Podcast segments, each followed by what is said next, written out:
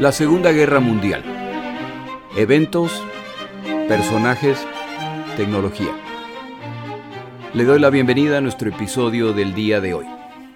Episodio 3. La Guerra Relámpago.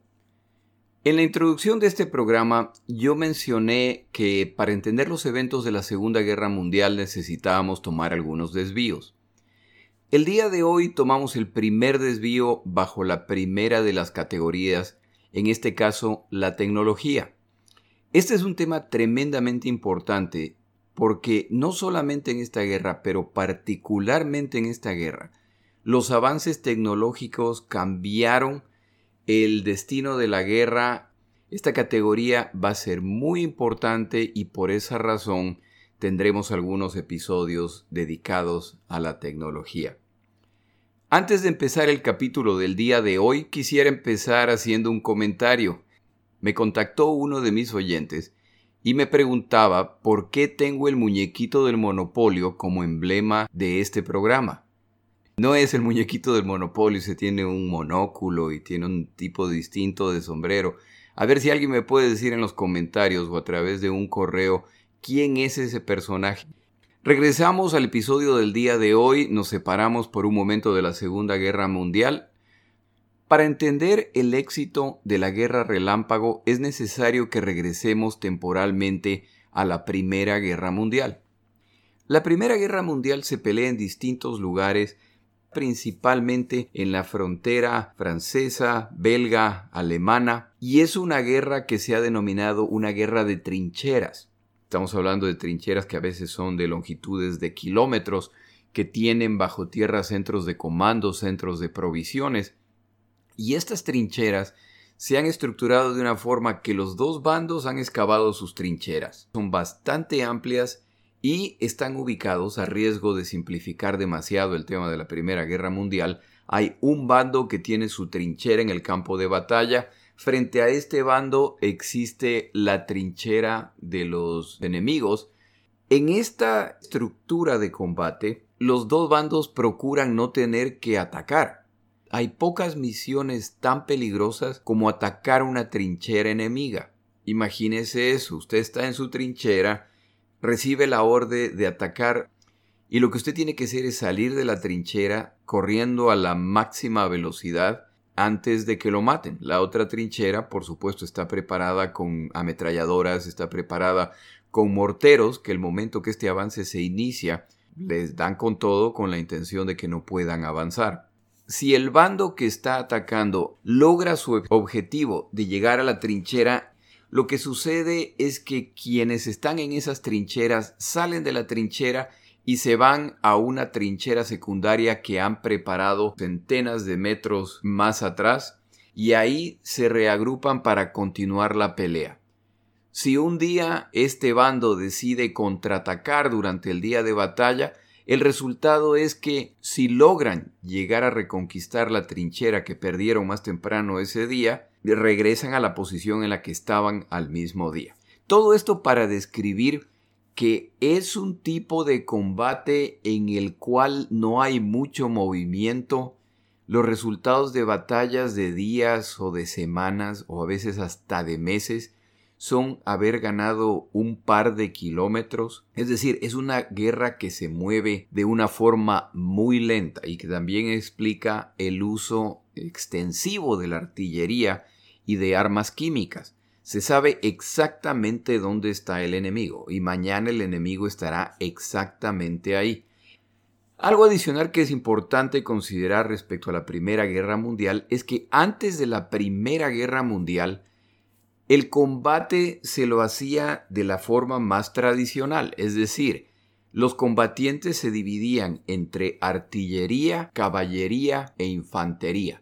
Al inicio de la Primera Guerra Mundial es más o menos así como está funcionando, pero no toma mucho tiempo en que hay dos armas adicionales que llegan al conflicto.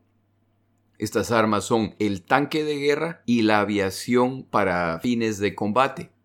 Estas dos armas que se han añadido van a tener un cambio significativo en cuanto a cómo se pelea la guerra.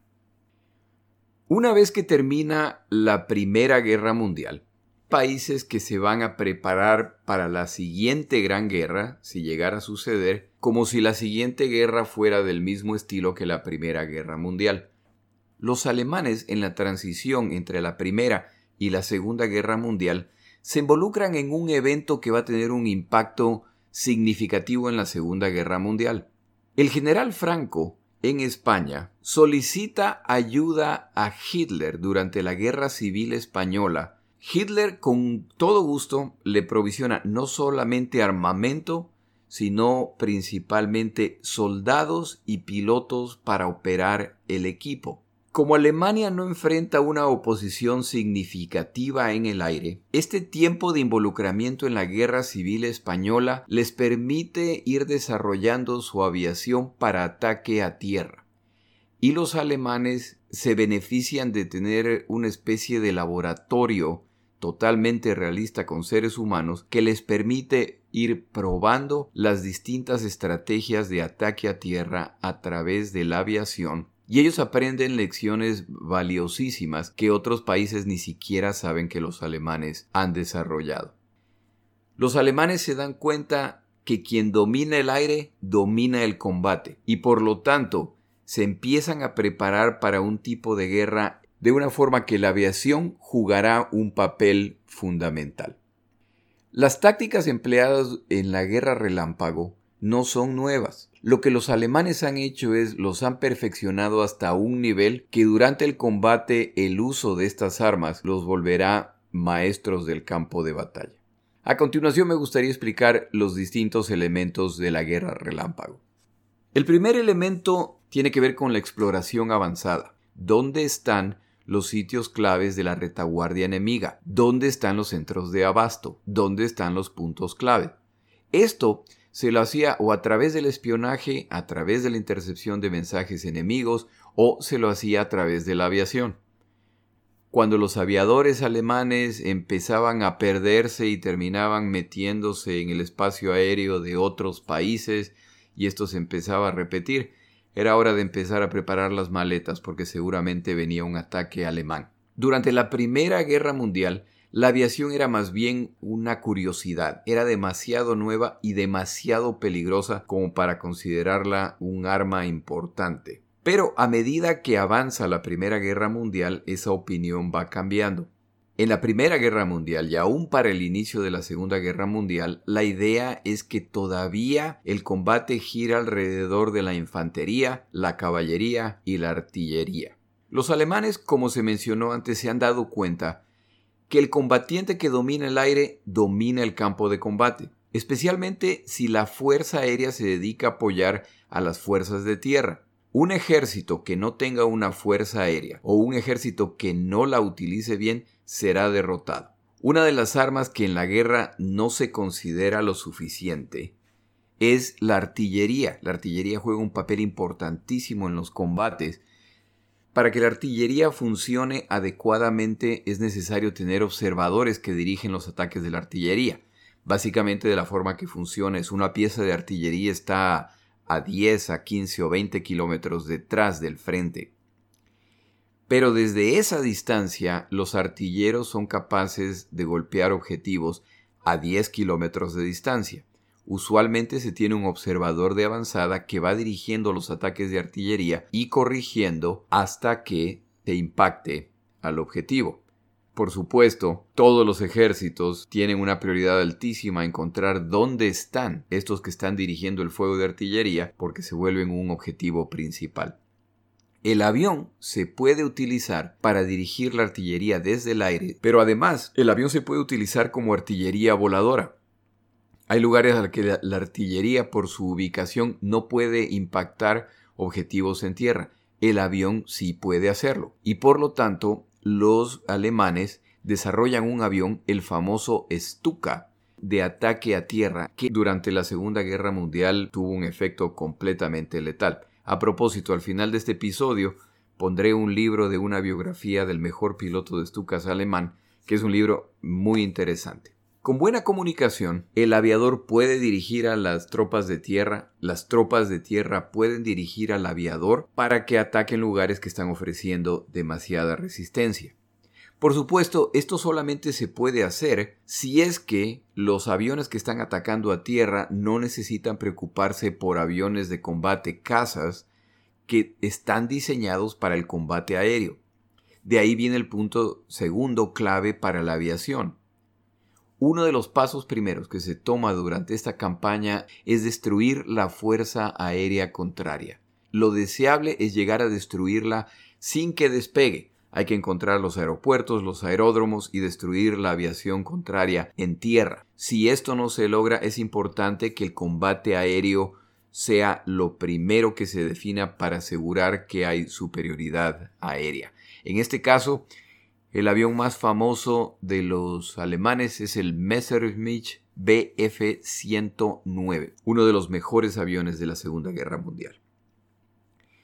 Una vez que se han identificado los objetivos es el turno de los bombarderos para atacar objetivos que requieren mayor contundencia, centros de comando, arsenales, bodegas, aeropuertos.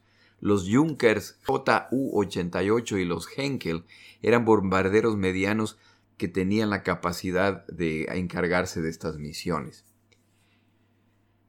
Como parte de la aviación vamos a mencionar a los paracaidistas. Uno de los primeros objetivos de la fuerza invasora no es solamente la destrucción de los caminos o centros de comando, sino también identificar los puntos que la fuerza invasora más tarde va a necesitar. Hay puentes que no deben ser destruidos, porque si no, mis tanques de guerra, mis blindados no podrán avanzar. Por lo tanto, tengo que asegurarme que esos puentes sean defendidos. Una de las innovaciones que los alemanes traen a la Segunda Guerra Mundial son ataques muy audaces a través de paracaidistas en los cuales se inicia el combate y casi inmediatamente ya hay paracaidistas que están descendiendo sobre los objetivos claves para asegurarse que no serán destruidos y que están disponibles. El segundo elemento de la guerra relámpago tiene que ver con el tanque de guerra. Este sigue siendo un invento relativamente novedoso y de uso limitado en la Primera Guerra Mundial. Se le encuentra cierta utilidad, pero no tienen todo el poder que se requiere, el diseño no es realmente apropiado, se dañan frecuentemente, es decir, no queda muy clara su utilidad. Los alemanes, por el contrario, lo encuentran como la parte fundamental de esta nueva metodología de guerra que ellos han desarrollado. Después de la Primera Guerra Mundial y ya con la existencia del tanque, todas las naciones están al tanto de que van a necesitar esa nueva arma. Pero la mayor parte de las naciones con el tanque tienen la visión de que el tanque es un arma de apoyo de la infantería. Es decir, la infantería avanza el tanque avanza con la infantería para ir protegiendo la infantería. Los alemanes tienen una, estrategia totalmente diferente. El tanque moderno es rápido, tiene un armamento más pesado, un cañón, tiene un armamento liviano, ametralladora o ametralladoras. Esto le permite combatir mejor. El enfoque alemán es el tanque no es un arma de apoyo a la infantería. El tanque es la punta de la flecha que perfora la línea de defensa del enemigo y que permite el avance de la infantería. Es decir, espero que note la diferencia entre las dos posiciones. Una de ellas es, a medida que avanza la infantería, avanzan los tanques. Los alemanes dicen no, el tanque va por delante, con su poder, con su velocidad, con su capacidad de entrar por distintos caminos, el tanque va primero, la infantería alcanza los tanques, cuando alcanza la infantería a los tanques, se asegura la zona y entonces los tanques nuevamente se lanzan al combate. Los impresionantes tanques alemanes por los que son famosos los alemanes en la Segunda Guerra Mundial todavía no existen. En 1939 los alemanes usan principalmente el Panzer II. Es un modelo de tanque mediano que es muy similar a los de sus oponentes. Pero la estrategia, la forma como los alemanes utilizan el tanque es lo que hace diferencia en el campo de batalla. Por supuesto el tanque no está libre de problemas. Ese ataque veloz, ese ataque en punta de lanza puede significar que el tanque de repente se separe de la infantería y el tanque, aunque es un arma importantísima, Un soldado con el arma apropiada puede destruir el tanque. Puesto de esta forma, creado el tanque, creada la bazuca. Y es por eso que la importancia de la infantería apoyando a los tanques sigue siendo muy importante. El siguiente elemento de la guerra relámpago tiene que ver con la estrategia. Como lo mencionaba yo en el inicio, nada de lo que hicieron los alemanes durante la Segunda Guerra Mundial era nuevo. Simplemente ellos lo hicieron mejor que el resto y esto les dio una ventaja considerable. La llegada del vehículo blindado y la coordinación con la Fuerza Aérea permite a los alemanes identificar y concentrar sus ataques en los puntos débiles o deliberadamente debilitados en el frente enemigo. Una vez que se rompe el frente enemigo, que la punta de lanza, los blindados, han hecho un hueco en el frente enemigo, empieza lo que se conoce como un movimiento de pinza. Imagínese usted una pinza que tiene dos brazos. Los dos brazos, a medida que avanza, van rodeando un área. Al llegar a un punto acordado, estas pinzas se cierran, creando en el centro un círculo. Una vez que la pinza se cierra, las fuerzas atacantes proceden a destruir lo que ha quedado atrapada dentro de este círculo. Bien ejecutada, esta maniobra resultó en la muerte de millones de combatientes de múltiples nacionalidades. En el movimiento de pinza se mencionan dos brazos. El primer brazo es el que decíamos, ha roto el frente enemigo. El segundo brazo de esta pinza es un segundo avance coordinado en otro punto de la línea enemiga. Las superiores comunicaciones alemanas les permite a ellos coordinar movimientos de pinzas de distintos tamaños en ciertos casos gigantesco. La infantería enemiga está bajo la impresión de que están resistiendo el ataque alemán solamente para descubrir que la acción que esa parte del frente tenía como responsabilidad era simplemente mantener los combates, porque en dos puntos distintos del frente se han producido dos movimientos de pinza. De repente esas tropas que han estado combatiendo les llega la orden de abandonarlo todo y salir de ahí porque hay un movimiento de pinza y la pinza se está cerrando detrás de ellos. Tienen solamente minutos para salir de ahí antes de que las pinzas se cierren. El resultado de eso es que o quedan atrapados y son capturados o quedan atrapados y serán destruidos. La campaña en Polonia es un ejemplo excelente de los movimientos de pinza. Como se mencionó, el ataque se inició desde el norte, desde Prusia, desde el oeste de la frontera alemana y desde Eslovaquia en el sur. Estos movimientos gigantescos de pinza han atrapado a decenas de miles de soldados polacos, que una vez que se cierra la pinza, se posiciona la artillería, los blindados avanzan queda claro que resistir es simplemente morir y se capturan a soldados enemigos por decenas de miles. Esto se repetirá durante la Segunda Guerra Mundial. El siguiente tema tiene que ver con las comunicaciones. Por increíble que parezca, la comunicación al inicio de la Segunda Guerra Mundial se lo consideraba para muchos ejércitos una prioridad secundaria. El estado de las comunicaciones es tal que las distintas armas del ejército, la aviación, los blindados, la infantería, normalmente pelean independientemente, tienen una idea general de sus objetivos y deben operar en conjunto, pero con limitada coordinación y si el plan cambia, como normalmente sucede en la guerra, entonces no había forma de comunicarse. Uno de los ejemplos clarísimos de esto tiene que ver con los tanques. Para el inicio de la Segunda Guerra Mundial, muchas naciones ni siquiera tienen radios en los tanques. Es decir, que una vez que se inicia el combate, los tanques no pueden comunicarse o con los centros de comando o con otros tanques. Si una vez que se ha iniciado la operación algo cambió y resulta que la misión inicial ya no tiene sentido o se ha vuelto una trampa, no hay forma de informarle a los tanques que ya no deben continuar con ese plan. En el campo de batalla, cuando están peleando los tanques, era una estrategia común, que si un tanque necesitaba comunicarse con otro tanque u otros tanques, se levantaba la compuerta del tanque y por ahí salía uno de los tripulantes del tanque con unas banderas a mandar señales a los otros tanques que están en el campo de batalla. A nadie debe sorprender que esa era la forma más fácil de obtener una cita con el Creador, una cita inmediata. Cuando en el campo de batalla se enfrentan tanques que no se pueden comunicar contra tanques que se pueden comunicar, los tanques que se pueden comunicar son capaces de advertirse los unos a los otros cuando hay un tanque que se está acercando desde un punto en que ese tanque no lo ve.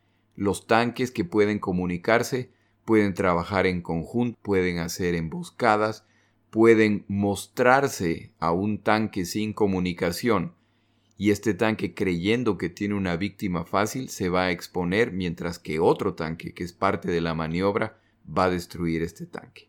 A medida que avanza la Segunda Guerra Mundial, los ejércitos irán corrigiendo esto. La logística. De nada sirve todo el armamento del mundo, poder del armamento, si en el momento clave un tanque se va a quedar sin combustible, se le acabará la munición o si los ocupantes o los soldados que van avanzando van a quedarse sin comida o sin agua. No hay necesidad de explicar que en el contexto del combate el equipo se daña muchas veces, el equipo es destruido o se maltrata como parte de la rutina diaria. Un equipo de mantenimiento con conocimiento especializado y con los repuestos necesarios es fundamental para poder seguir avanzando. De la estrategia de la guerra relámpago, la logística es fundamental y los alemanes lo hicieron muy bien al inicio. Más tarde se les complicó muchísimo, pero no es tanto que los alemanes lo hicieron excelentemente, es más bien que los otros países hicieron un trabajo, al menos al inicio de la guerra, realmente pobre en esta área y pagaron carísimo por todo esto. La guerra relámpago es una estrategia que siempre se la ve con muchísima admiración y con razón. Tuvo efecto clarísimo en la guerra y benefició mucho a quienes la utilizaron, los alemanes. Pero muchas veces no se habla de otros elementos de la guerra relámpago que también tienen que ser mencionados.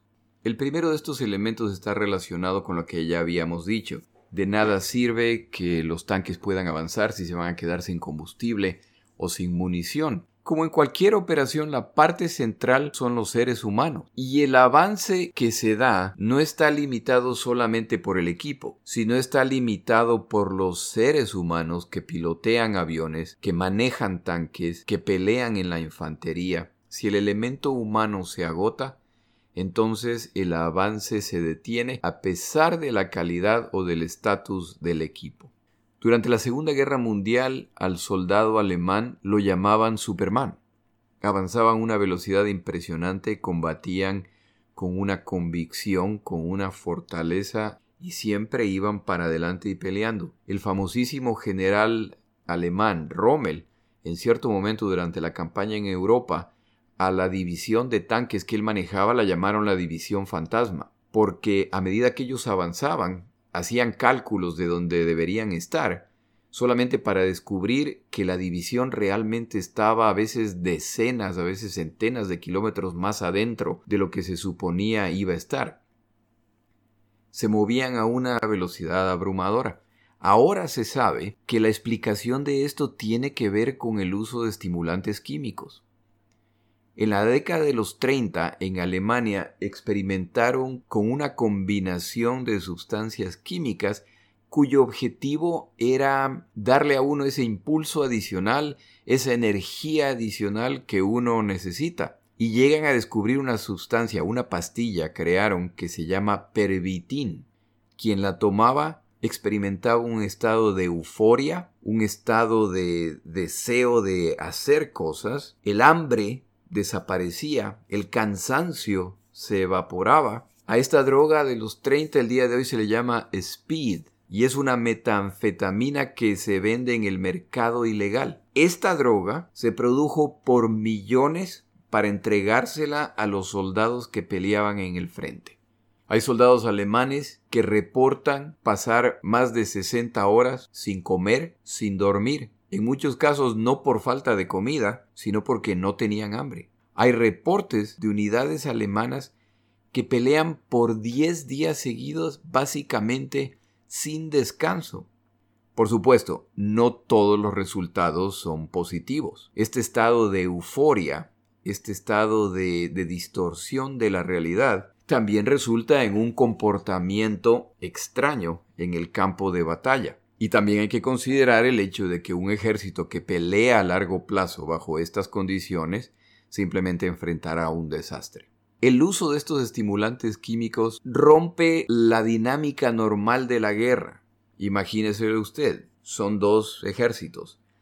En la mañana descansados salen a pelear. Para la tarde están agotados, no solamente por el ejercicio físico, no, no solamente por, por el temor que han experimentado, sino porque su organismo durante todo el día, si ha sido combate continuo, ha ido soltando adrenalina y el momento que ya se tranquilizan y la, adrenalina ya no está disponible, descubren que están totalmente agotados. Esto resulta que para el final del día y en la noche, normalmente lo que sucede es que todo el mundo descansa hasta el día siguiente para recuperarse. En este caso en particular, imagínense estos dos ejércitos, y este ciclo natural de la guerra ya no existe para uno de los dos. Y a medida que se ha llegado al final del día, uno de los bandos está peleando como si recién empezara el día, mientras que el otro bando está agotado. No solamente eso, sino que es posible pelear a través de la noche y la mañana siguiente el ejército que está batallando bajo la influencia de estas drogas simplemente puede continuar la batalla mientras que el ejército del otro lado está totalmente agotado. Esto, sin la menor duda, tuvo un impacto altísimo en la Segunda Guerra Mundial. Puede imaginar el agotamiento, la ansiedad, la desesperación de los defensores cuando esta gente sigue viniendo y sigue viniendo y no y parece que no van a parar nunca. Otro elemento pocas veces mencionado en relación a la guerra relámpago tiene que ver con el irrespeto por las convenciones de la guerra. La comunidad internacional a partir de 1864 se reúne para decir la guerra no puede ser un evento sin limitaciones. No todo es válido en la guerra y por lo tanto se establecen a través de la Convención de Ginebra restricciones para la conducta de la guerra. Esta convención protege a combatientes heridos, sea que estén en tierra o en el mar, a prisioneros de guerra y a civiles, y a quienes atienden a los heridos. Un combatiente que ya está herido debe ser respetado, debe ser atendido, debe ser ayudado. Si alguien se ha rendido, esta persona tiene que ser tratada de una forma humanitaria. El civil hay que protegerlo, asegurarse que no se hará daño intencional a los civiles. En la guerra relámpago, los alemanes no tienen ningún tipo de problema en bombardear a civiles. De hecho, aterrorizar a los civiles tiene un valor militar muy significativo, ya que produce pánico en la sociedad y sin lugar a dudas también en los soldados. El soldado no es inmune al horror que está ocurriendo detrás de ellos. Cuando no se respetan las convenciones internacionales con el fin de tener un mejor resultado militar, esto obviamente beneficia al atacante, pero va contra la decencia humana más básica. En resumen, la gran contribución de la guerra relámpago a la estrategia militar se puede resumir en, lo primero, audacia con fundamentos. Han perfeccionado sus tácticas y saben que sus tácticas les pueden ayudar a ganar. La comunicación entre unidades, divisiones y ramas de las fuerzas atacantes resultan en un ataque mucho más coordinado, mucho más eficiente, mucho más violento, mucho más rápido, porque los comandantes a cargo de esta operación, en vez de estar enfocándose en un sector, pueden a través de la comunicación enfocarse en el campo de combate completo.